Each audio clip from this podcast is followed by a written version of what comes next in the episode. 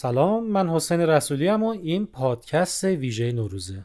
ما این بار به سراغ یکی از داستانهای رئالیستی غلام حسین سایدی رفتیم که اسمش خاکستر نشین هاست و در کتاب واهمه های بینامانشان منتشر شده. آقای سایدی هم که احتیاجی به معرفی نداره. با ما همراه باشید.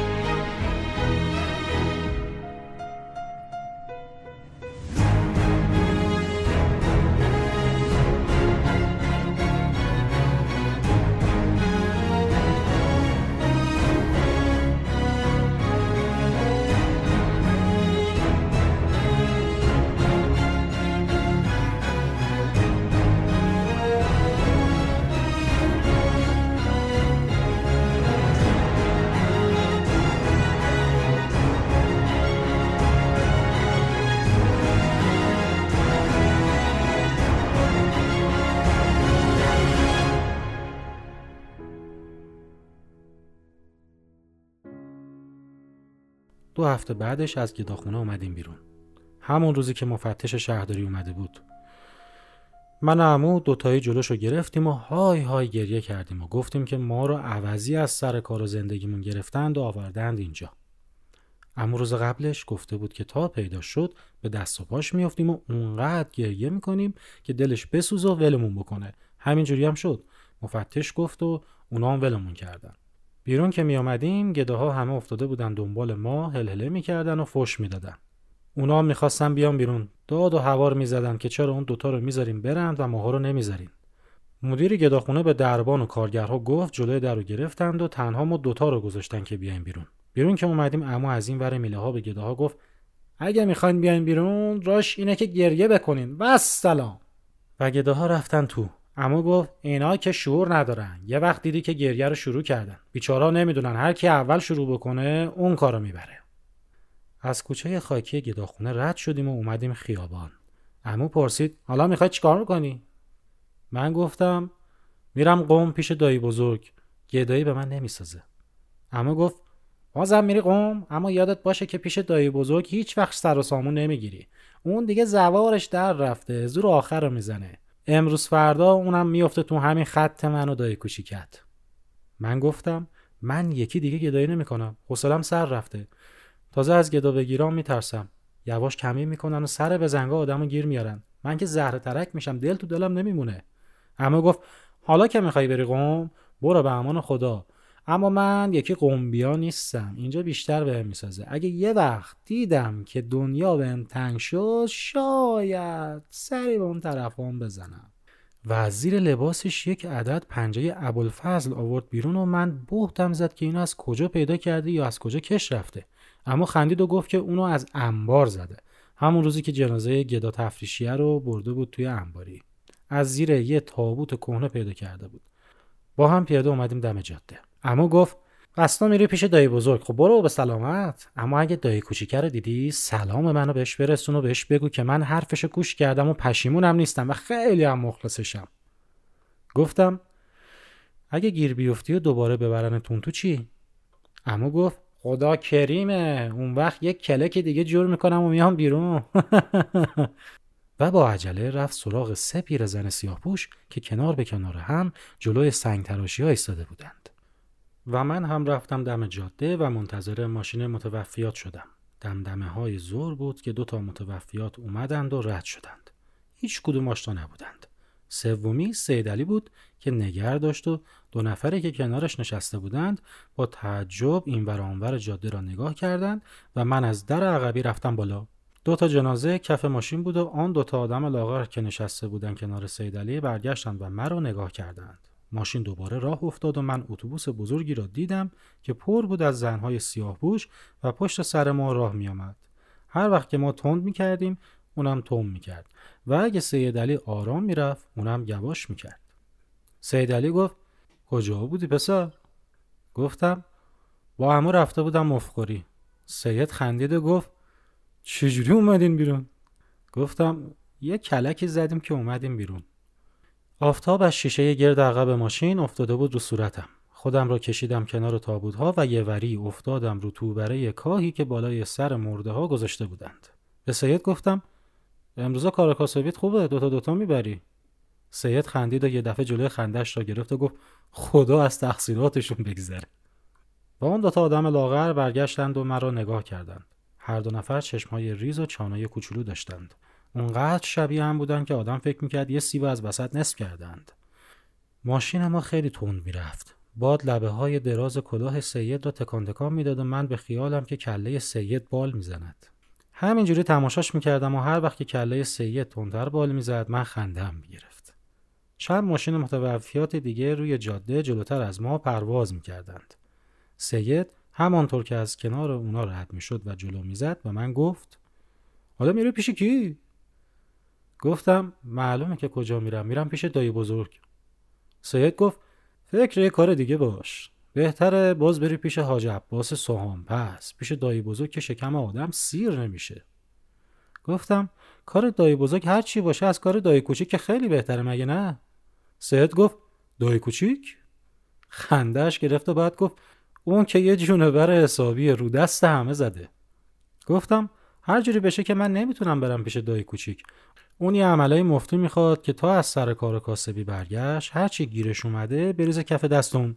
تازه کار کاسبی خودشم که می‌دونی رونقی نداره. سید گفت من چه می‌دونم والا هر دو سراتر یک کربسن مگه دایی بزرگ این کارو نمی‌کنه؟ اگه دوی کوچیک از خاک فرج به ابو حسین و از ابو حسین به نو و از نو به وادی و سلام میرو گدایی می‌کنه دایی بزرگ هم هی خرت و پرتشو از دروازه کاشون به چل دخترون و از چل دخترون به شازده همسه می‌کشه.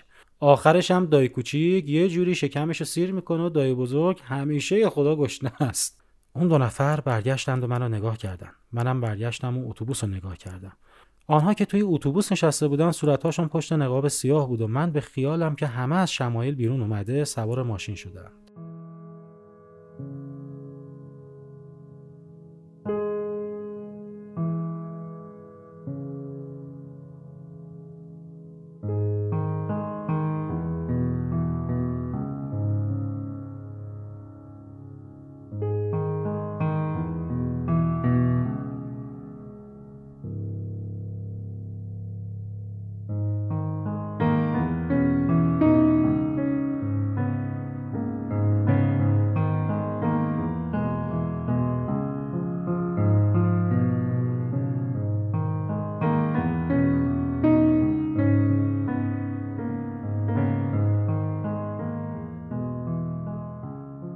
دایی بزرگ تو دخمش پیدا نکردم. از دروازه رای رفته بود. سراغش را آن حوالی از هیچ کی نتونستم بگیرم. بیخبر بساتش رو جمع کرده شبانه فلنگو بسته بود.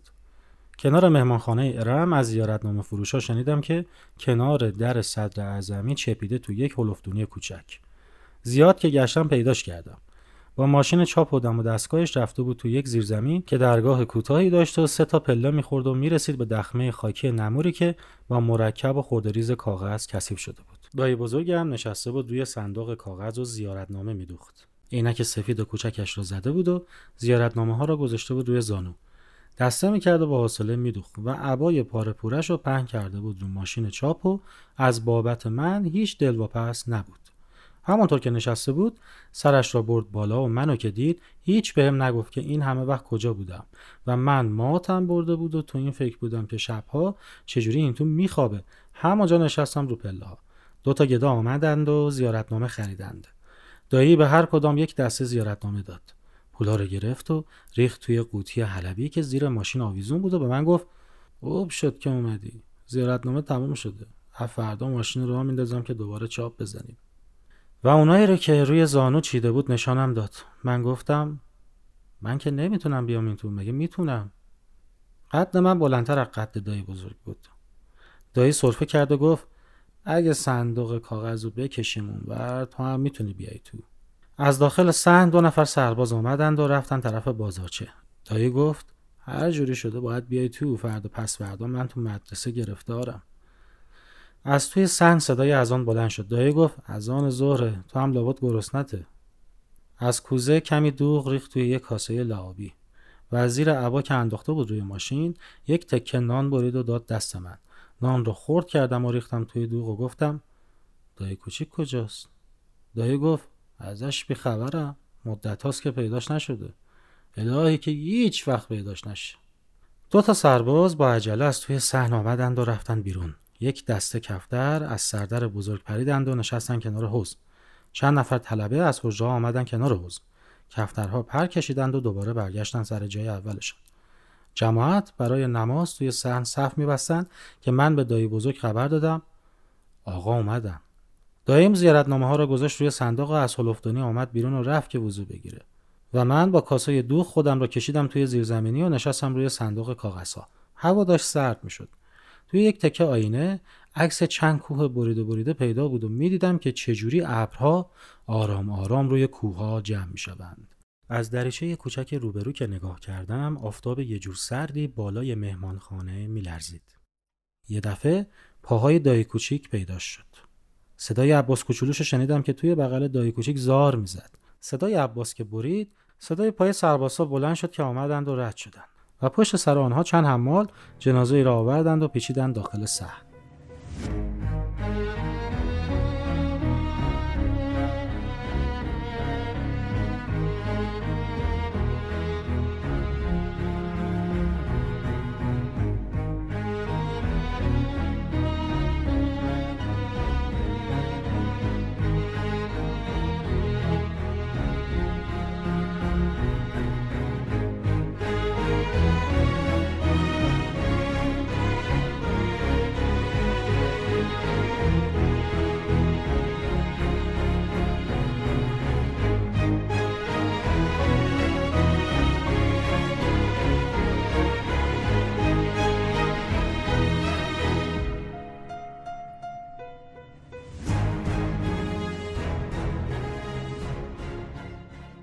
گداها را تو خاک فرج راه نمی‌دادند. من و دایی بزرگ با هزار کلک رفتیم تو. همه جا رو چراغونی کرده بودند. ختم یک کاشی بود که دو روز پیش خاکش کرده بودند. قاری ها و مداها خود را توی عبا پیچیده و ردیف هم نشسته بودند. باد می آمد. زنبوری ها صدای خفا یک نواخت داشتند. دایی گفت چه خبره؟ خیلی شلوغه. چند نفسه یه چایی می‌دادند و عده زیادی دهنشون میجنبید. گلها را که آورده بودند ریخته بود زیر دست و پای عمله قبرستان. دایی گفت دنبال شیخ محمد میگردم. اگه دیدی خبرم کن. از جلوی صف قاری ها و مده ها گذشتیم و رفتیم کنار مقبره آخر قبرستون. شیخ محمد نشسته بود روی سکو و ماه را تماشا می‌کرد که مثل هیزم نیم سوخته در آسمان شعله می‌کشید. ما را که دید بلند شده دایی بزرگ از زیر عبا بسته بیرون آورد و داد به شیخ محمد که گرفت و خداحافظی کرد و راه افتاد. من و دایی نشستیم روی سکو که خستگی در بکنیم. پیرمرد خمیده ای توی یک درشکه بچه هیزم آورد و خالی کرد جلو پای ما دوتا. دایی گفت بلند شو بریم. من گفتم اینجا چیزی گیرمون نمیاد که بخوریم؟ داییم گفت بریم بهتره تو کوزه هنوزم دوغ داریم. بلند که شدیم چند نفر سرباز آمدند و از کنار ما رد شدند و رفتن توی مقبره آخر که شیشه های شکسته داشت و صدای پاهاشون رو شنیدیم که دور خود چرخ زدند و بعد آمدند بیرون و با عجله رفتن طرف صف قاری ها و مداها و من و دایی را افتادیم طرف در بیرونی. از کنار صف قاری ها که رد می شدیم زمزمه آنهایی را که سیر بودند و قرآن می خواندند می شنیدیم. دایی جلوتر از من می‌رفت و من هی برمیگشتم و پشت سرم رو نگاه می‌کردم. جلوی آخرین مقبره قبرستون هیزم ها شعله کشیده میسوختند.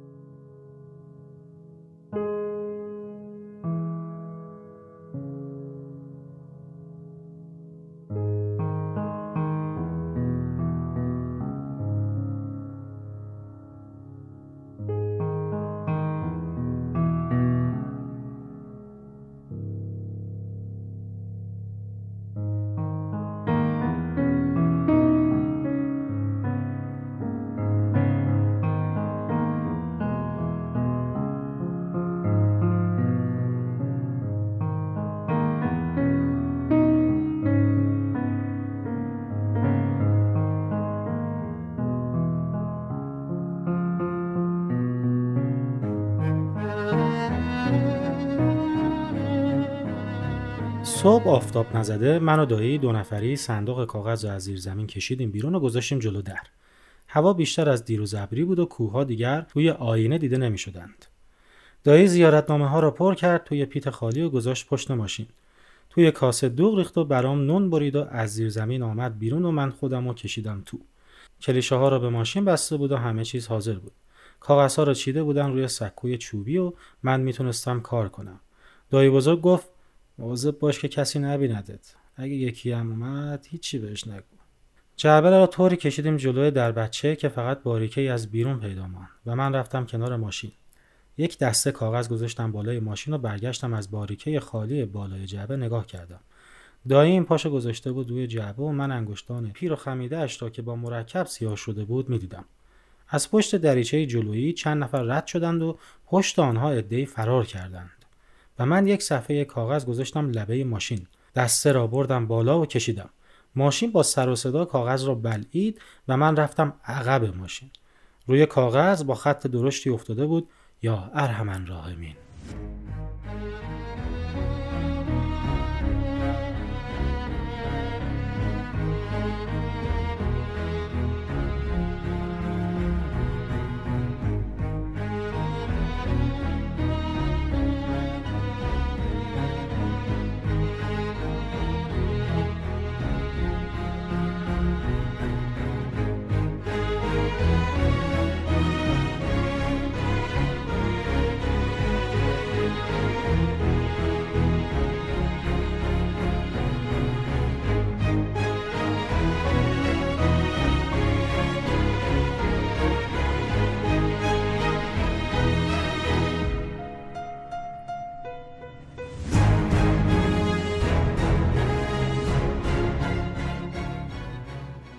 از چی سه نفر گدا آمدند که زیارتنامه بخرند گداها صندوق کاغذ و از جلوی در بچه کنار زدند و کله هاشان را آوردن تو. منو که دیدن بختشان زد. یکی پرسید خودش نیست؟ من گفتم نه خودش نیست. گدای دوم گفت کی میاد؟ من گفتم نمی‌دونم امروز فردا که نمیاد. گداها دوربر زیر زمین را پاییدند و گفتن یعنی می‌خوای بگی که دیگه نمیاد؟ و من گفتم امروز و فردا نمیاد. روز بعد شاید پیداش بشه. یدا گفت تو می‌تونی زیارتنامه بهمون بدی؟ من گفتم تموم شده داریم دوباره چاپ می‌زنیم. حاضر که شد بیاین از خودش بگیرین. یدای اول گفت پول میدیم مجانی نمی‌خوایم. من گفتم ما هیچ وقت مجانی نمیفروشیم پول می‌گیریم. یداها کله ها را کشیدن بیرون و اون وقت کله دایی کوچیکم رو دیدم که یک دفعه آمد تو. عباسش رو با تنها دستش بغل کرده بود و آستین راستش خالی کنار تنش تکان می‌خورد. منو که دید گفت هی بچه! تو اینجایی؟ گفتم آره من اینجام. و چهارچشمی همه جا رو نگاه کرد و گفت بالاخره پیداش کردم. اومده تو این هلفتونی قایم شده و فکر کرده که می‌تونه از دست من در بره. چند روز اومدین اینجا؟ من گفتم من نمی‌دونم من از همه چی بیخبرم. دای کوچیکم خندید و گفت بهت گفته که اینجوری جواب منو بدی ها؟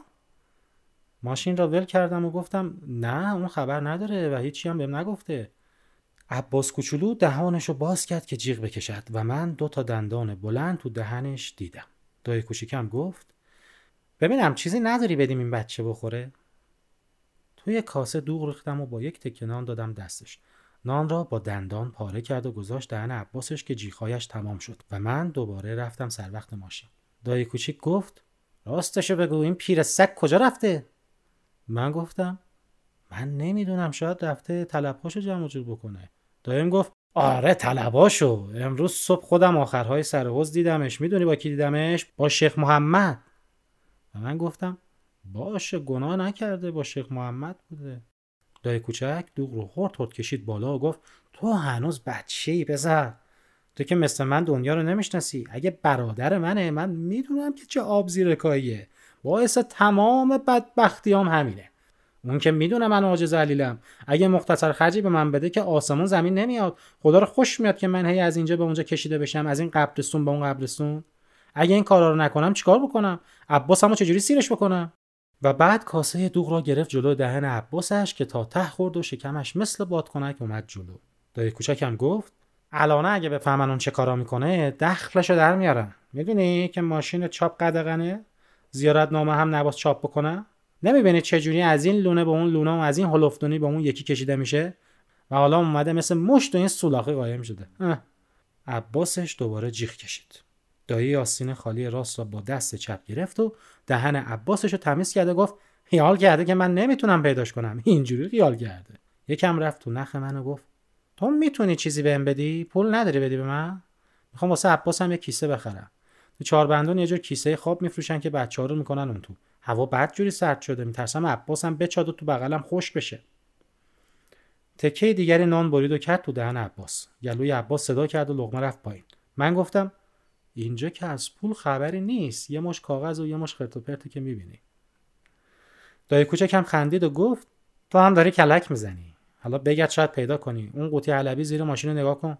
دستم رو بردم توی قوطی خالی و گفتم چیزی نیست. دایم گفت خیلی خب نباشه حرفی نداریم. اما بهش بگو یه کیسه لحاف واسه عباسم بخره. خدا رو خوش نمیاد که اون همه چی داشته باشه و من عباسم همینجوری لختور بمونه. چند نفر سرباز آمدند و رفتن توی صحن و پشت سرشان یک دسته گدا وارد شدن. من چاپ شده ها رو از پشت ماشین جمع کردم و ریختم توی سبد. یک تکنان گاز زدم و کاغذهای چاپ نشده رو سوار ماشین کردم. دایی کوچکم گفت سرما بیداد می‌کنه. نمی‌دونم چیکار بکنم. عباسمو چیکارش بکنم که سرما نخوره ها؟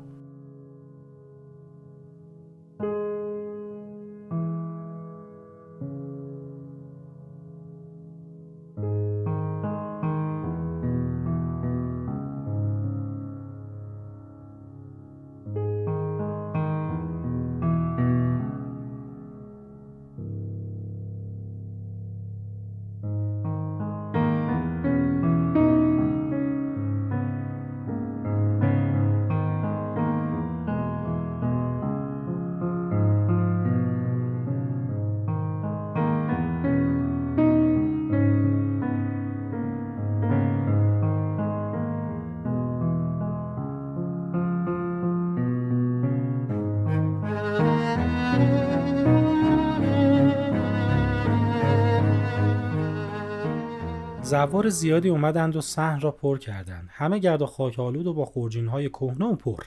توی صحن جمع شدند و زل زدند به سردر بزرگ و آینه بندی و چراغها. ماتشان برده بود. همه دهاتی بودند و خسته و پریشان و حیرت زده. سوز پاییزی می اومد و پیش از آن که هوا تاریک بشود من ابرهای سیاه را توی آینه دیده بودم که چجوری بالای کوه جمع می شوند. اول صدای معزن صحن بلند شد. و بعد صدای معزنهای دیگر.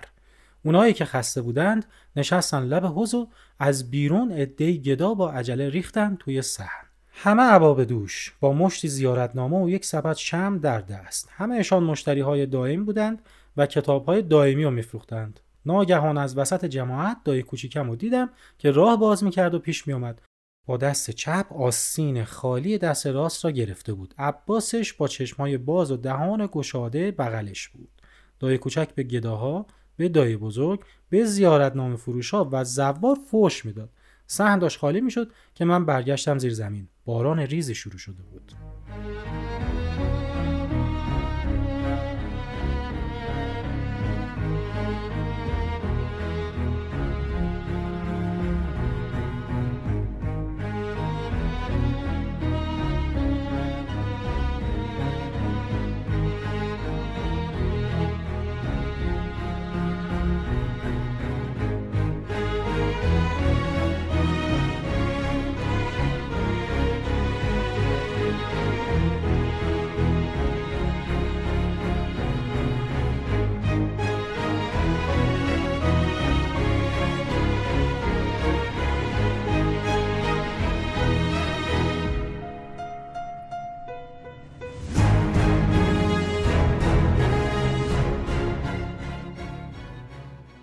شب دیر وقت دایی بزرگم اومد.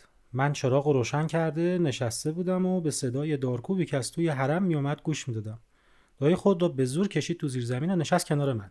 توی کاسه برای خودش دوغ ریخت و نان تیلیت کرد و شروع کرد به خوردن و از من پرسید چه خبر بود؟ من همانطور که نگاهش می‌کردم گفتم چند نفر مشتری و بعدم دای کوچیکه پیدا شد. دایی از خوردن دست کشید و منو نگاه کرد و بلند شد و با عجله خورجین را برداشت و گفت تو چراغا رو خاموش کن بشین اینجا. من میرم سنگ سیاه و زود برمیگردم. من چراغ خاموش کردم و نشستم توی تاریکی. بارون تمام شده بود و گاه به گاه چکه از گوشه بامی یا شاخه درختی میافتاد روی زمین و صدا می‌کرد. از در بزرگ صحن مرده ای را بیرون می بردن و من به صدای لا اله الا الله گوش می دادم که یک دفعه صدای عموم شنیدم که می‌گفت یا امام زمان ادرکنی. خودم کشیدم بیرون و را دیدم که پنجه ابوالفضل به دست از توی روشنایی آمد و رفت توی تاریکی. و من دوباره خزیدم توی تاریکی. چند دقیقه بعد صدای دایی کوچیکم بلند شد که فوش می‌داد. خدا گرفتارتون بکنه مردم. ذلیل و بیچارتون بکنه. هر کسی قسم حضرت عباس بخوره که ذلیلم علیلم بیچارم کمکش نمی‌کنین؟ همینطور که فوش می‌داد آمد و نشست جلوی در بچه و هوار کشید. بچه آی بچه! عباس کوچولو بیدار توی بغلش بود. عباس کوچولو هیچ وقت نمیخوابید. دایی کوچیکم باز صدام کرد. آقای بچه چرا حرف نمی‌زنی؟ من باز جواب ندادم. همونطور ساکت توی تاریکی نشستم. دایی کوچکم گفت چرا لال شدی؟ من که چشاتو می‌بینم. بیدار نشستی جواب من نمیدی؟ گفتم چی می‌خوای؟ گفت پیر سگ اومد یا نه؟ گفتم هنوز نیومده. گفت یه وقت بهم دروغ نگی ها. گفتم خب تو که منو می‌بینی اگه اومده بود اونم می‌دیدی. دایی کوچیکم گفت خب حالا چیزی نداری بیادم عباسم بخوره؟ از کوزه کمی دوغ ریختم توی کاسه و یه تیکه نان بریدم و دادم بالا. دایی نان رو با دندان تکه کرد و داد دست عباسش. و خودش یک جوره دوغ خورد و گفت امشب می‌خوام زودتر برم. امشب نمی‌خوام بیرون باشم. شب ماه می‌گیره و من میترسم. می‌خوام برم تو قهوه خونه بخوابم. می‌خوام برم چادر بندون و گوشی گیر بیارم و بخوابم. باقی دوغ را گرفت جلوی دهن عباسش که همه را هرد هرد کشید بالا. من گفتم ماه واسه چی می‌گیره دایی؟ دایی کوچیکم با التماس گفت حرفشو نزن. مگه نمی‌بینی که میترسم؟ و عباسش با صدای بلند شروع به گریه کرد.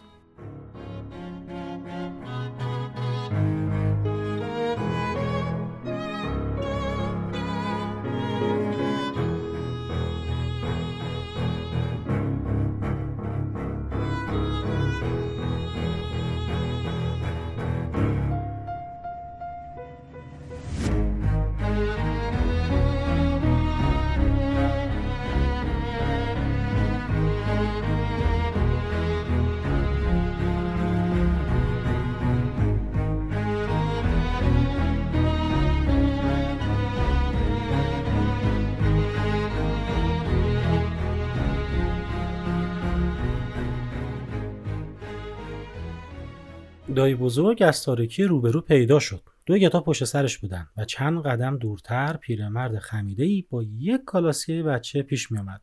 هر چهار نفر ایستادن جلوی زیرزمینی. دایی بزرگ منو صدا کرد و بعد خودش رو به زور کشید توی زیرزمینی و گفت ای تاریکه چش چش رو نمی‌بینه من چراغ رو روشن کردم دایم گفت این خرت و پرتا رو بریزیم بیرون و من هر چه که دم دستم بود جمع کردم و ریختم بیرون و اون دو نفر گدا همه را توی یک صندوق چوبی جمع کردند دایی پیرمرد را صدا زد. پیرمرد تناب کلفتی را داد دست دایی. دایم تناب را از حلقه های اطراف ماشین رد کرد و بعد دوتایی گره بزرگی زیر صفحه مرکب زدیم و تناب را دادیم بیرون دست اونایی که منتظر بودند و از کف ماشین گرفتیم و تکان دادیم که از جا کنده شد و رفت جلو. تناب را محکم کشیدند و ماشین کشیده شد و رفت توی پیادهرو و قوطی حلبی روی زمین سر صدا کرد. دو تا گدا ماشین را بلند کردند و پیرمرد کروک کالاسکه را کنار زد. ماشین را گذاشتن کف کالاسکه و با گونی بزرگی روش رو پوشاندند و خرت و پرتا را ریختن روی گونی چراغ را خاموش کردیم و رفتیم بیرون همه جا خلوت بود و تنها صدای نفس نفس اونایی که کنار دیوارها و زیر گونی ها خوابیده بودن شنیده می‌شد. شب جور به خصوصی بود. ما از وسط سایه روشنها رد شدیم و رفتیم بیرون. جلوتر از همه پیرمرد با کالاسکش می‌رفت و بعد از او دو گدای بلند و بالاخره من و دایی بزرگم پشت سر همه اونا. کوههای بریده بریده را وقتی از روی پل رد می شدیم دیدم و ارپا را که کنار رفته بود و ماه بالای قله بلند کوهی شعله می کشید. پیرمرد ایستاد و کالاسکهاش را کشید کنار و با صدای بلند گفت آی نرین جلو اونو نگاه کنید ماه ماه نگاه کنید. ایستادیم و ماه را نگاه کردیم. چیز سیاهی داشت ماه را آرام آرام از ته می‌خورد و بالا میآمد.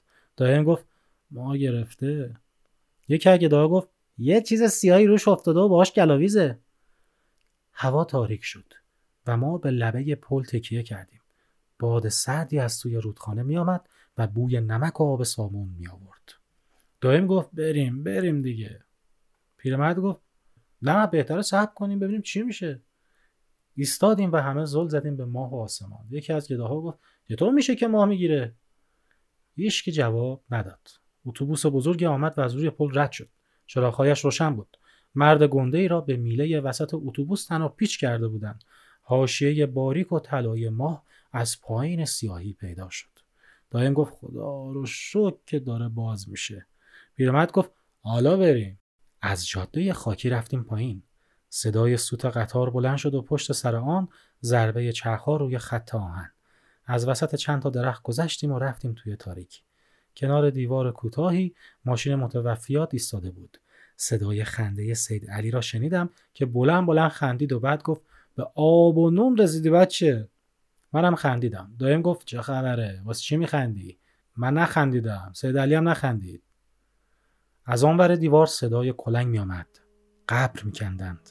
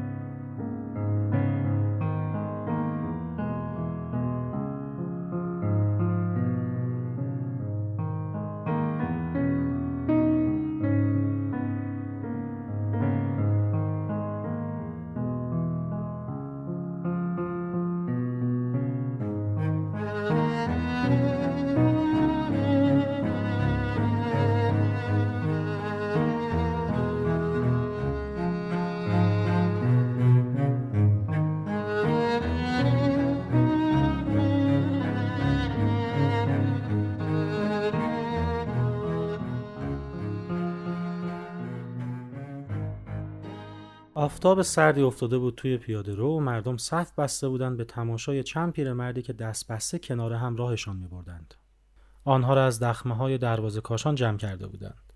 پیشاپیش آنها عربه بزرگی که چند ماشین چاپ اسخات بارش بود حرکت می‌کرد. جلوی در صدر که رسیدن دای کوچیکم را دیدم که وسط مردم داد و هوا را انداخته بود و خوشحالی می‌کرد. عباسش را تو یک کیسه لحاف تازه جا داده به گردنش آویخته بود. تنها دستش را که آزاد بود دور سرتکان می‌داد و میخندید و فوش می‌داد. دای کوچیکم به گداها زیارتنامه فروشها مداها به پیرمردها و چاپچیها فوش می‌داد. زیرزمین تازهمون تو شاه ابراهیم بود. روبروی خط آهن. پنجره بزرگی داشت که از اونجا می‌رفتیم تو و بیرون میآمدیم. در زیرزمین را گل گرفته بودند دیوار کوتاهی جلوی پنجره بود و پشت دیوار باغستانی بود با درختهای پیر و شکسته و بیسمر از پشت باغستان خط تاهن رد می‌شد و قطار زنگ زده ای را موقع طلوع و غروب آفتاب از روی سینه خود راه می‌داد. دایی بزرگ هم کم بیرون می‌رفت. روزها تو خونه بود و مینشست پشت ماشین چاپ یا جزوه ها را میدوخت شبهایی که حاج آقا بزرگ برای نماز به صحن می‌رفت من خبرش می‌کردم. از توی قبرستون آهسته می‌زد و می‌رفت نماز که کسی نبیندش. و من تمام روز را خورجین به دوش می‌رفتم این ور چهار بندان وادی سلام سر حوز شازده همزه چل دخترون گداها مرا میشناختند. گوشه همدیگر رو گیر می آوردیم و من زیارتنامه ها را بهشون می‌دادم. خودم خیلی کم تو خیابون و آستانه آفتابی می شدم گداها مرا میشناختند. زیارتنامه ها را میریختن توی سبد و شمها را هم میریختن روی زیارتنامه ها و داد می‌زدن شم زیارتنامه شم زیارتنامه بیا به نظر حضرت عباس شم بخر زیارتنامه بخر بیا به نظر حضرت معصومه کمکم کن. همیشه تو حاشیه ها بودم. دایی بزرگم گفته بود که مواظب خودم باشم تا دایی کوچیک نبیندم. دایی بزرگم می‌گفت این دفعه اگه گیرش بیفتیم ما رو لو میده. دایی کوچیکم دشمن همه چیز بود. دایی کوچیکم به همه چیز فوش می‌داد. غروب ها موقع برگشتنم روی پل میاستادم که حلوا بخورم. مرداب های کوچک و بزرگ رودخانه را نگاه می کردم که هر روز جا عوض می کردند و کوچک و بزرگ می شدند. بی خودی خیالات می کردم و اون شب که ماه آمده بود بالای رودخانه و من کنار حاشیه پل سرک می کشیدم تا عکس ماه را توی همه مرداب ها ببینم یک دفعه دایه کوچکم پیدا شد و دستشو گذاشت رو شانه و گفت ای بچه چه مرگته؟ داری چیکار می‌کنی؟ چی می‌خوای؟ و او هم شروع کرد به سرک کشیدن. عباسش هم که توی کیسه بود شروع کرد به سرک کشیدن. دایه کوچکم گفت راستش بگو دنبال چی میگردی؟ گفتم دنبال ماه میگردم می‌خوام بدونم تو اون یکیام هست یا نه. دایی کوچکم گفت آها اون پیر سگ یادت داده که اینجوری بگره؟ گفتم نه دایی بزرگم هیچی نگفته هیچی یادم نداده. خورجین منو ورانداز کرد و گفت این تو چی هست؟ گفتم هیچی یه مش شم و آتاشخال گفت شم و زیارت نما آره گدای بلنقدی که کنار ما میگذشت ناله کرد. بیا به نظر حضرت عباس شم بخر. بیا به نظر حضرت معصومه کمکم کن. دایی کوچکم گفت خب حالا بگو ببینم کدوم گوری رفتین و قایم شدین. من گفتم هیچ جا قایم نشدیم. دایی کوچکم گفت های های تو فکر می‌کنی که من نمی‌دونم؟ من یادم نرفته که عباسم گشنه است. یادم نرفته که اون همه چی داره و من هیچی ندارم. عباسش از توی کیسه گریه کرد. ما حرکت کرده بود و رفته بود توی مرداب دیگر. بوی صابون از همه جا بلند بود. راه افتادم و خودم رو کشیدم توی تاریکی. می‌خواستم از کنار سنگ تراشی بزنم در برم. برگشتم و نگاه کردم دایی کوچکم را دیدم که با عجله پشت سر من میآمد. شروع به دویدن کردم و وقتی ایستادم که به شاه ابراهیم رسیده بودم.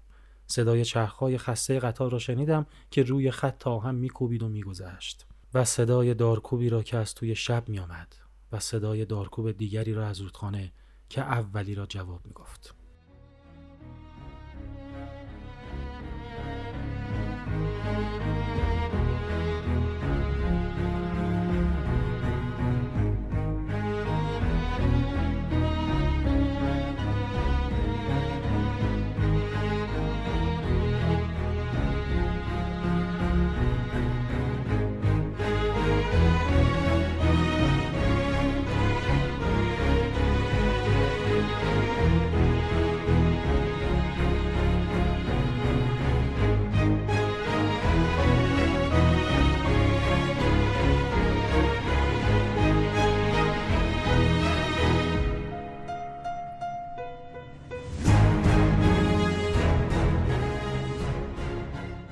چند روز بود که دنبال دایی بزرگم میگشتن و دایی بزرگم از خونه بیرون نمی‌رفت. همهش کار می‌کرد.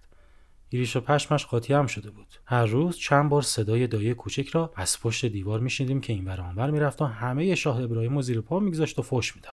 به ترسوها و به دایی بزرگم فش می‌داد. دایی بزرگم روی خودش نمی آورد صدای قطار که از پشت باغستان رد می‌شد صدای ماشین چاپ را میبلعید. ما دوتایی کار می‌کردیم. چاپ شده ها را تا می‌کردیم میدوختیم و هوا که تاریک می‌شد من با خورجین پر می‌زدم بیرون. شهر شلوغ بود. کسب و کار ما پر بدک نبود و هر جا که می‌رفتم سایه دایی کوچک و عباسش رو می‌دیدم. شب دیر وقت رسیدم خونه. امو جانم دیدم که توی حیات رو پله ها نشسته بود. پاهایش رو دراز کرده بود زیر باران ریزی که تازه شروع شده بود. بسته بزرگی کنارش بود و منتظر بود که برود ایستگاه. داییم سرش از پنجره زیر زمین آورده بود بیرون و باهاش صحبت می‌کرد.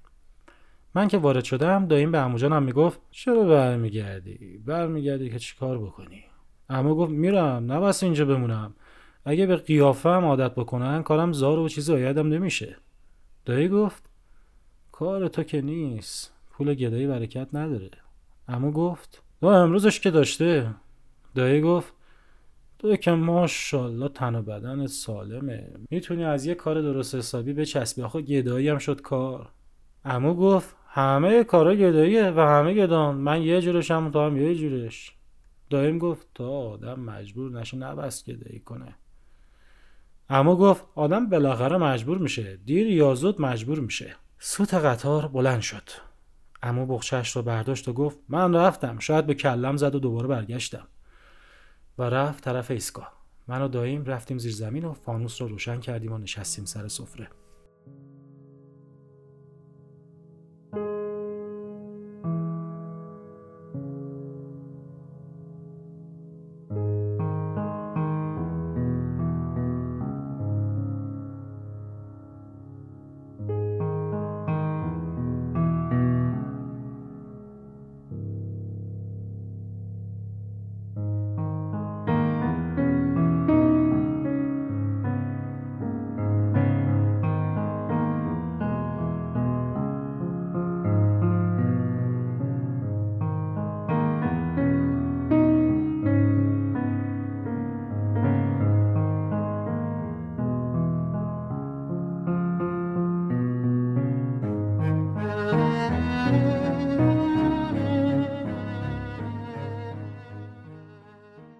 از زیر زمین که اومدیم بیرون هوا ملایم بود و بفهمی نفهمی برف می اومد. دایی بزرگم خورجین پر رو داد دست من و خودش فانوس را برداشت. در رو قفل کردیم و رو افتادیم. بالای ایستگاه سایه ملایم ماه را دیدیم که پشت برفها پنهان می‌شد. کنار خط آهن که رسیدیم من دایی کوچکم را دیدم که پشت به ما نشسته بود کنار دیوار و بادیه بزرگی آش کنارش بود که با قاشق چوبی تون تون میریخت تو حلقه عباسش دایی بزرگم متوجه نشد و من چیزی نگفتم و ترسیدم هل بکنم برگشتن شب شده بود. حالا دیگه حسابی برف میومد و من میترسیدم که زیر زمین رو نتونیم پیدا بکنیم. نرسیده به خونه دایی پاسوس کرد و گفت آی بچه فکر می‌کنی اینا کیه جماعت زیادی پشت دیوار جمع شده بودند همه کس کرده و ساکت. و یه عده به زیر درختها پناه برده بودند و دورتر از آنها گداها صف بسته بودند دایم گفت مرده خاک می‌کنن نه؟ آنور دیوار کلنگ می‌زدند صدای خفه از زمین بلند می‌شد و بعد صدای خفه از آدمها انگار که کلنگ را بر تن آنها می‌زنند. صدای ماشین آمد. برگشتم و سید علی را دیدم که از متوفیات پیاده شده آمد جلو. یواشکی خندید و چیزی نگفت. منم خندیدم. ماه ارغوانی از زیر ابرها پیدا شده بود. چند لحظه منتظر شدن و چهار نفر جنازه ای را از توی ماشین آوردن بیرون و بردن آنور دیوار. و من تا چشم دایی بزرگم را دور دیدم پریدم توی متوفیات سید علی هم اومد. در حالی که هر دو میخندیدیم مثل باد را افتادیم طرف وادی. السلام.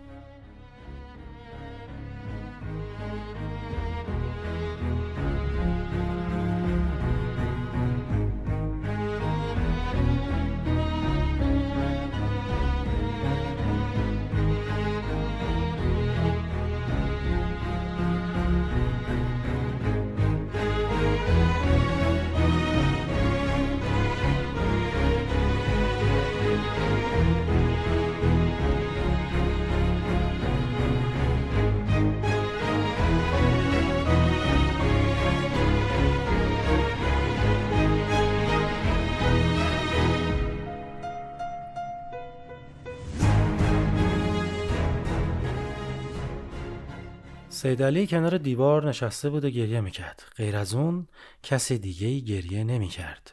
و من هر کار می‌کردم که سید گریه نکنه نمی‌تونستم. اون می‌گفت دلم سر اومده. ماه مثل چتری که بازش بکنند از وسط ابرها افتاد توی وادی و سلام و ما رفتیم زیر چتر. تمام شهر در خواب بود. چراغهای سهن را که می‌دیدم خیال می‌کردم خبری می‌خواد بشه. ماشین کوچکی آمد. زن جوانی که قد بلندی داشت و چادر سیاهی سرش کرده بود از ماشین پیاده شد و پشت سرش سه مرد تنومند آمدن بیرون. زن چیزی را به سینه میفشرد. آنها طرف یکی از فقیرها رفتند و کنار به کنار هم نشستند. یک نفر آدم دیلاق جلوی در پیدا شد. چند دقیقه ایستاد و بعد مثل اینکه دوست یا آشنایی را صدا بکند دستها را جلوی دهان گرفت و داد زد وادی سلام های وادی سلام نزدیک خانه که رسیدم سپیدی زده بود و قطار بزرگی از روی خط آهن رد می شد. من از این ور باغستان دیدم که این یکی غیر از قطارهای دیگر است. قناری های زیادی را دور تاتور واگن ها دیدم که از هر کدام لاشه آویزان بود و پیرمرد چاقی سد به دست روی لاشه ها آب می پاشید. از بلندی پریدم پایین و خواستم بپیچم توی کوچه که صدای دایی بزرگ و شنیدم که گفت نره جلو بچه نره جلو عده سیاپوش ماشین چاپ دایی بزرگ رو تناپیچ کرده بودند و از روی زمین میکشیدند گاری بزرگی اول کوچه بود که چند سرباز روی آن ایستاده بودند. کمک کردند و ماشین را سوار گاری کردند و راه افتادند و پشت سر آنها دو مرد که هر کدام یک بغل زیارتنامه به همراه داشتند از زیر زمین آمدند بیرون و آخر سر دایی کوچکم با عباسش پیدا شد. سفره نان و کوزه دوغ مام دستش بود. گاری که راه افتاد صدای سوت قطاری بلند شد. دای کوچکم رفت نشست کنار دیوار باغ. و در حالی که نان را تکه تکه می کرد و می کرد تو حلقه عباسش ما را تماشا می کرد دایه بزرگم رفت جلو و گفت حالا دیگه راحت شدی؟ دایه کوچکم بر بر ما را نگاه کرد و یه دفعه زد زیر گریه. عباسشم با دهان پر شروع به گریه کرد و من با آسمان و به ما که مثل چتری بالای سر ما باز شده بود نگاه کردم. دایی بزرگ خم شد و یه لغمه نان برداشت و شروع به خوردن کرد. من همینطور تماشاشون می‌کردم که شب آرام آرام رنگ عوض کرد و سپیدی زد. دایی بزرگم گفت بریم. من گفتم بریم کجا؟ دایی کوچیکم گفت بریم ابا حسین امروز روز خیرات و مبراته. دایی بزرگم گفت نه اونجا گده ها رو راه نمیدن. بریم وادی السلام. و ستایی رفتیم وادی السلام. من و دایی بزرگم جلوتر و دایی کوچک با عباسش پشت سر ما رفتیم قبرستان نو. گده ها رو راه نمی‌دادند. ما را هم راه ندادند. همه جا چراغانی بود و جلوی مقبره ها خوردنی چیده بودند و قبرستان پر بود از قارئین و مداها و طلاب که گوش تا گوش نشسته بودند. دایی کوچک با تنها دستش من و دایی بزرگ و حل می‌داد و می‌خواست که بریم تو. در را بسته بودند و دو تا پاسبان ایستاده بودند آنور در آهنی. دایی بزرگ گفت نمیشه رفت تو. برگردیم خاک فرج. امشب چله دوتا تهرانی اونجاست گداها همه سرک کشیدند. ما هم سرک کشیدیم. اونایی که تو قبرستان بودند تو دیسهای بزرگ پلو میخوردند. گداها ناله کردند. عباس دایه کوچکم از تو کیسهش ناله کرد گشنمه. و پاسبانی که پشت در ایستاده بود گفت سر صدا راه نندازین. دارن واسه فقرا آش میپزن. ساکت باشین. صبر کنین به همتون می‌رسه. ما دیگه نرفتیم خاک فرج. نشستیم جلوی در. شب درازی بود. همه ساکت و منتظر بودند.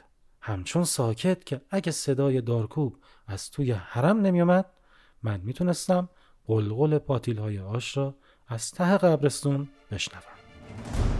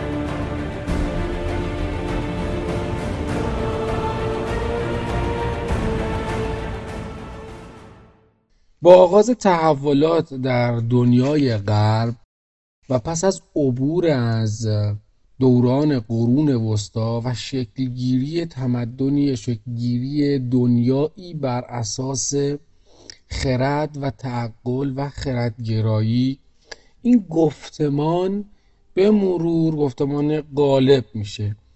گفتمانی که در ادامه منجر به انقلاب صنعتی و در ادامه انقلاب کاپیتالیستی سرمایهداری و مسیری که در نهایت به چیزی که الان هستیم منجر شده. این گفتمان این گفتمانی که محوریت خودش رو بر خرد و خرد ابزاری قرار داده یک مرکزی داره که حول اون دوایر متحد المرکز دیگهی شکل می‌گیره. در مرکز این گفتمان مرد سفید پوست اروپایی سالم ثروتمند قرار داره و همینجور هر کدوم از این ویژگی ها که ازش گرفته میشه ای فاصله می‌گیره از مرکز. یعنی همین سفید پوست اروپایی ثروتمند اگر زن باشه دیگه در مرکز گفتمان قرار نمی‌گیره. این سفید پوست اروپایی اگر مرد باشه اما ثروتمند نباشه همینجور از مرکز فاصله می‌گیرن تا می‌رسیم به حاشیه و محذوفین اون جامعه اصطلاحا. یک بحثی میشل فوکو داره در مورد در تاریخ جنون و دیگر آثارش با این محتوا که این جامعه این جامعه که بر اساس این تغییر و تحول ها شکل گرفته حالا انسان های حاشیه‌ای رو بر یا محذوفان رو بر اساس تعاریف علمی گفتمان ها و پارادایم هایی که داره به هر شکلی از اشکال از سطح جامعه کنار می‌زنه. یعنی این افراد هر کدوم به یک اسمی اگر در این گفتمان قرار نگیرن حذف میشن. دیوون خونه یا دارالمجانین گداخونه بیمارستان زندان که نمونه خیلی برجسته ترشه. یا حتی خانه سالمندان و و و جاهایی تمام جاهایی از این دست. کاری که انجام میدن اینه که جامعه رو یک دست می‌کنن از نگاه همون نگاه خرد ابزاری اروپایی یا غربی. اینها همه بایستی جمع بشن در چشم نباشن برن در یک جایی در یک مرکزی در یک پرور یا مثلا معتادین و که الان کمپ های بازپروری فلان. همه اینها در اون تعریفی جا می‌گیره که می‌خوان یک جامعه و یک چیزی یک دستی شکل بدن که اینها محذوفان و اونهایی که خلاف این سیستم و ساختار دارن حرکت می‌کنن اون تو نباشن. در صورتی که قبلترش قبلترش اصلا ما این همچین چیزی نداشتیم. دیوانگان مجانین و نمی‌دونم آدم هایی که معلول بودن آدم هایی که هر چیز دیگه که بودن در جامعه همگی با هم به هر نحوی که بود زندگی می‌کردن.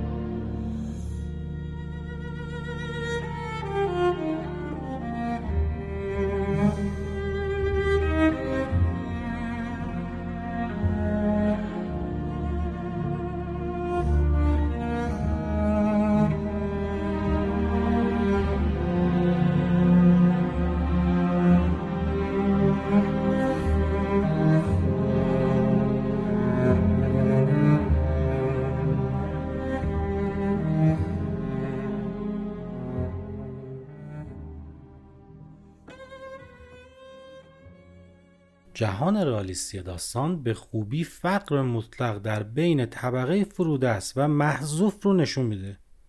راوی داستان کودکی مفلوکه که به همراه دو تا ادایاش و یکی از اماش که معلوم نیست واقعا رابطه فامیلی دارن یا نه در حال گدایی و گذران زندگی نکبتبارشونن. باید توجه کنیم که بین سانتیمانتالیسم و رئالیسم های زیادی وجود داره. متاسفانه امروز ما در تئاترها سینما و ادبیات قرن جدید داریم فضای سانتیمانتال و در واقع توریستی رو می‌بینیم که مثلا فقر رو نشون میدن و زار زار گریه می‌کنن و می‌خوان تماشاگرم گریه بکنه که بسیار کار خطرناک و دور از انصافیه. حالا اینجا قرار نیست ما گریه بکنیم در داستان آقای سایدی یا به کاتارسیس برسیم. می‌دونید دیگه کاتارسیس یعنی اینکه شما یک اتفاق وحشتناکی رو می‌بینی در واقع از این که شما در اون وضعیت نیستید دچار احساس در واقع خوبی میشید پاک میشید. یک جور ترس و شفقت در شما شک می‌گیره. یعنی میترسید که خدا کنه من در اون وضعیت نباشم و یه شفقتی هم یه دلسوزی هم در شما شکل می‌گیره که ای وای آخه بمیرم برای این آدم. چقدر بدبختن.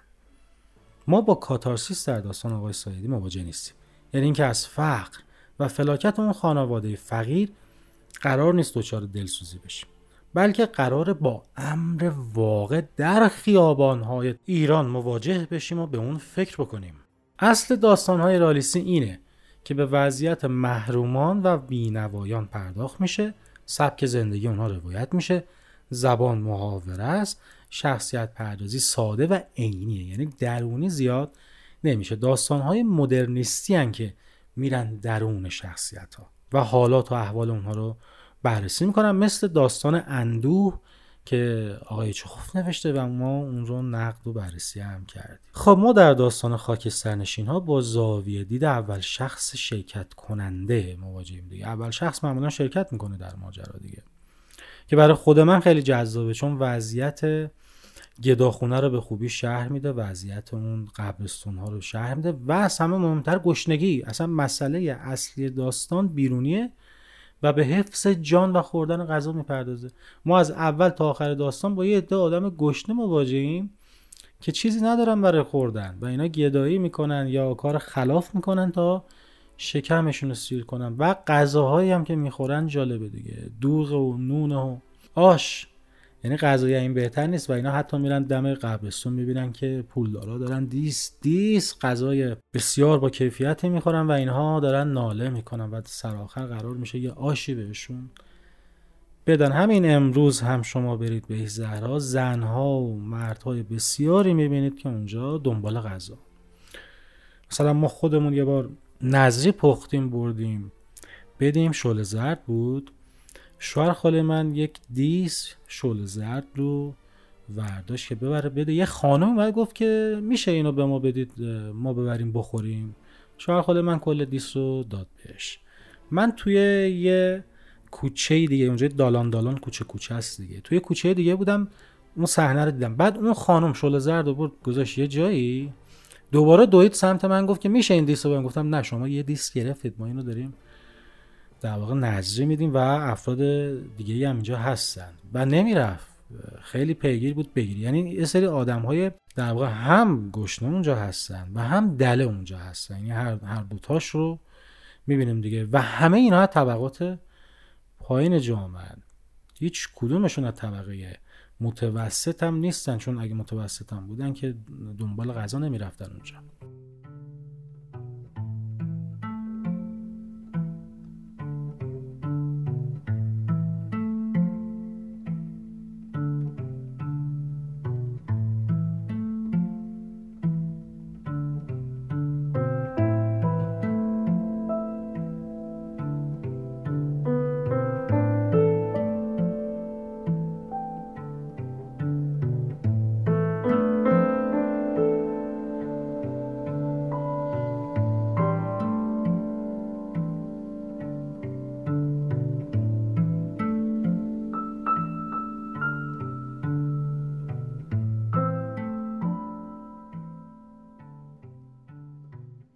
اگر بخوام به صورت خیلی موجز راجع به دنیای داستانی خاکسترنشین ها صحبت بکنم دنیای گداها و مجموعه روابطی که بر زندگی اینها حاکم هست و مجموعه انسان هایی که مستقیم و غیر مستقیم با اینها ارتباط دارن اونقدر عمیق و اونقدر درست و اونقدر قدم به قدم ساخته میشه که می‌تونه این دنیا نمایندگی بکنه یک دنیای بزرگتر رو. یعنی می‌تونه نمادی بشه از یک دنیایی که ما داریم توش زندگی می‌کنیم. اگر بخوایم از این زاویه بهش نگاه بکنیم مجموعه روابط و اتفاقی که در انتها میفته می‌تونه توی هر ساختار و سیستمی و هر طبقه ای رخ بده.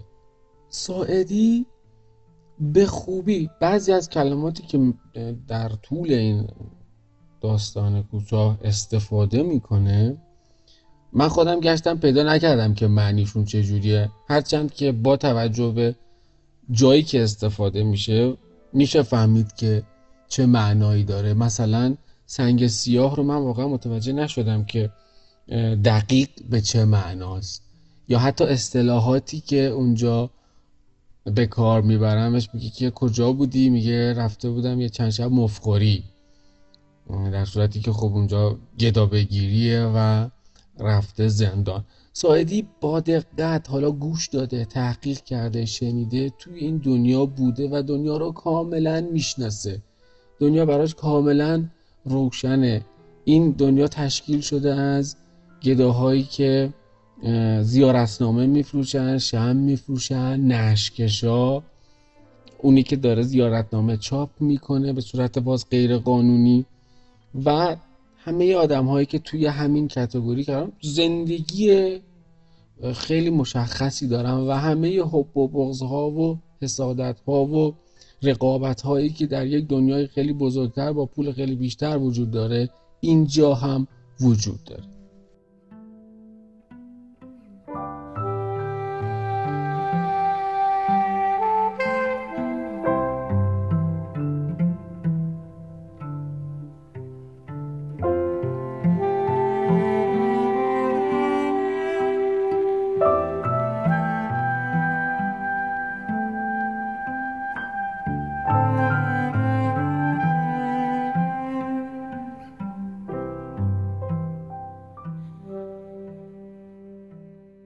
طور کلی من فکر می‌کنم با داستان خوبی مواجهیم که به زبان محاوره نوشته شده و روایت ساده هم داره.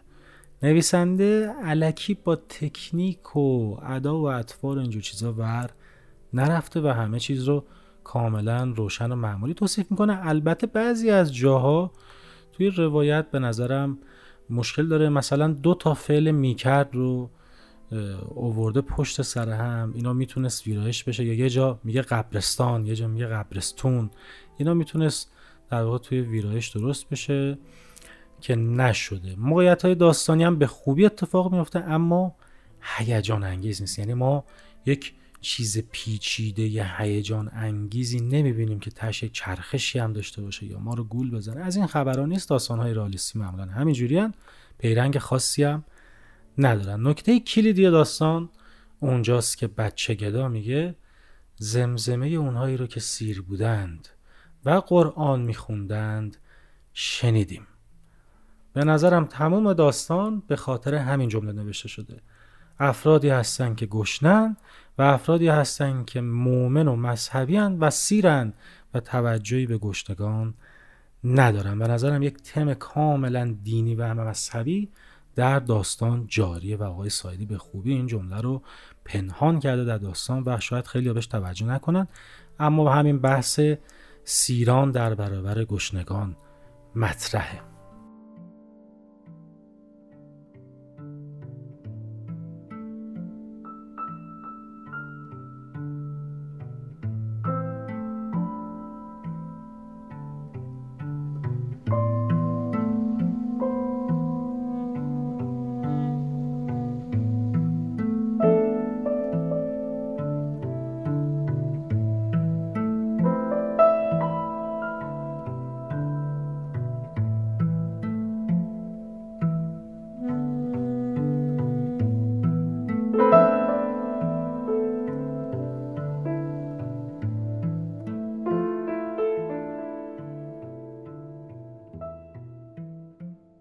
دیگر ویژگی مهم داستان نویسی ساعدی اینه که اگر یک تصویری رو میاره اگر یک صدایی رو میاره همینجوری رهاش نمی‌کنه.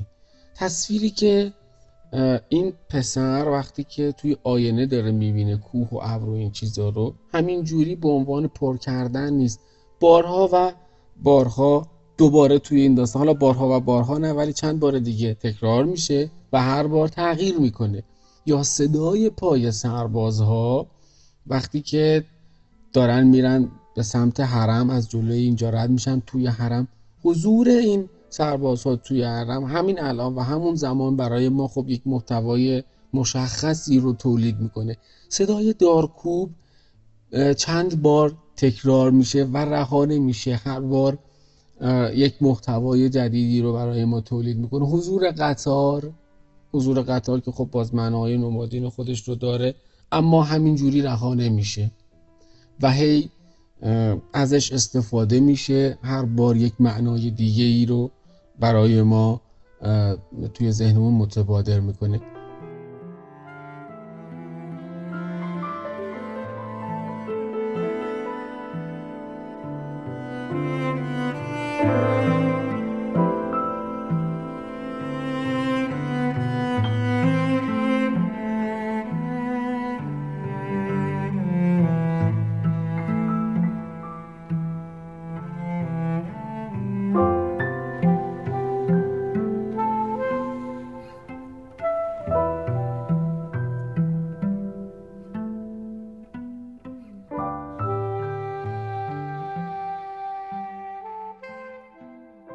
کل با داستان خوبی مواجه این ولی من نمره متوسطی بهش میدم. البته در سبک و زمان خودش خیلی موفق بوده.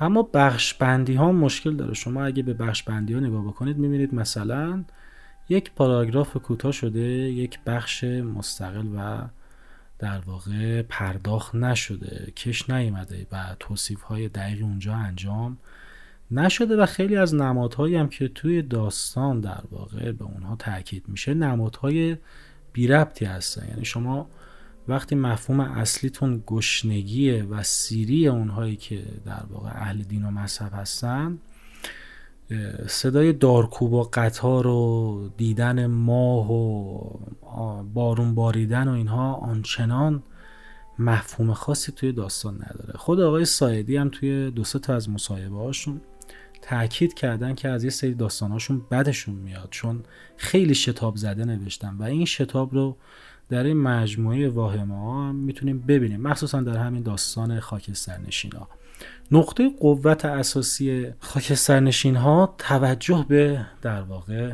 حذف شدگانه یعنی آنهایی که در سینما، تئاتر، ادبیات اون موقع آنچنان جایی نداشتن. درسته برخی از نویسندگان دست چپی به این موضوع میپرداختن اما به صورت در واقع ایدئولوژیک خیلی هارش می‌تونم بگم. یعنی مثل آقای ماکسیم گورکی و مثل نویسندگان در واقع اهل شوروی به این موضوع پرداخت می‌شد. آقای سایدی با اینکه خودش تفکر به شدت رادیکالی داره و چپه اما تلاش می‌کنه وچه هنری به ماجرا بده. یعنی توصیف هایی داشته باشه شخصیت پردازی داشته باشه که جنبه هنریش پررنگتر بشه تا جنبه در واقع سیاسیش. این برای خود من خیلی جذابه. اما این بخش بندی ها یا این آوردن دو تا فل پشت سر هم یا به هم ریختن در واقع خط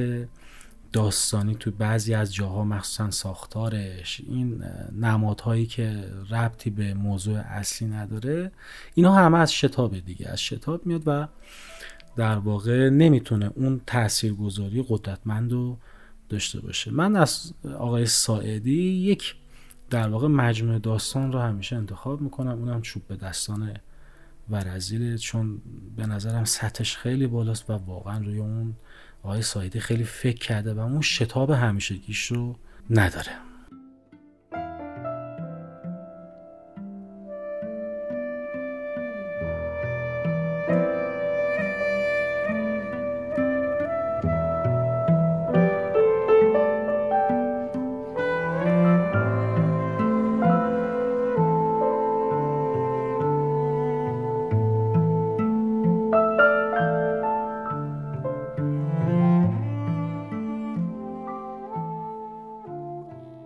ما اینجا یک پسری رو می‌بینیم که به اتفاق اموش توسط گدا بگیرا دستگیر شدن و توی گداخونه هستن اصطلاحا. با یک ترفندی خودشون رو نجات میدن. این پسره که جوونم هست و اموش میگه این نون گدایی بهش نمی‌سازه می‌خواد بره پیش داییش کار بکنه.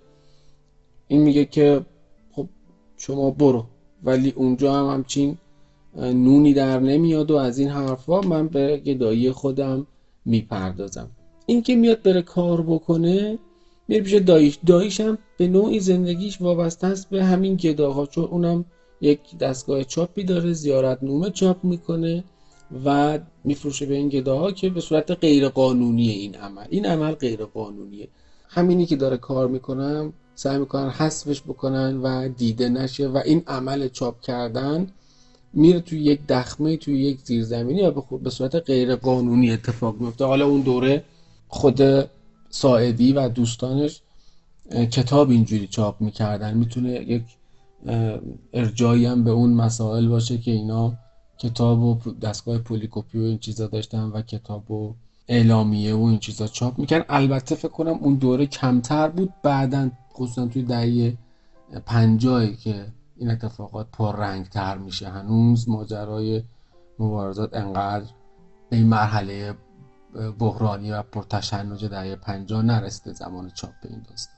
یک دایی وجود داره دایی کوچیکی که علیله و یک بچه ای داره و مدام میاد از این دایی بزرگ که اخازی می‌کنه میگه پول به من بدین. و دایی بزرگ مدام داره از دست این فرار می‌کنه از اینجا به اونجا.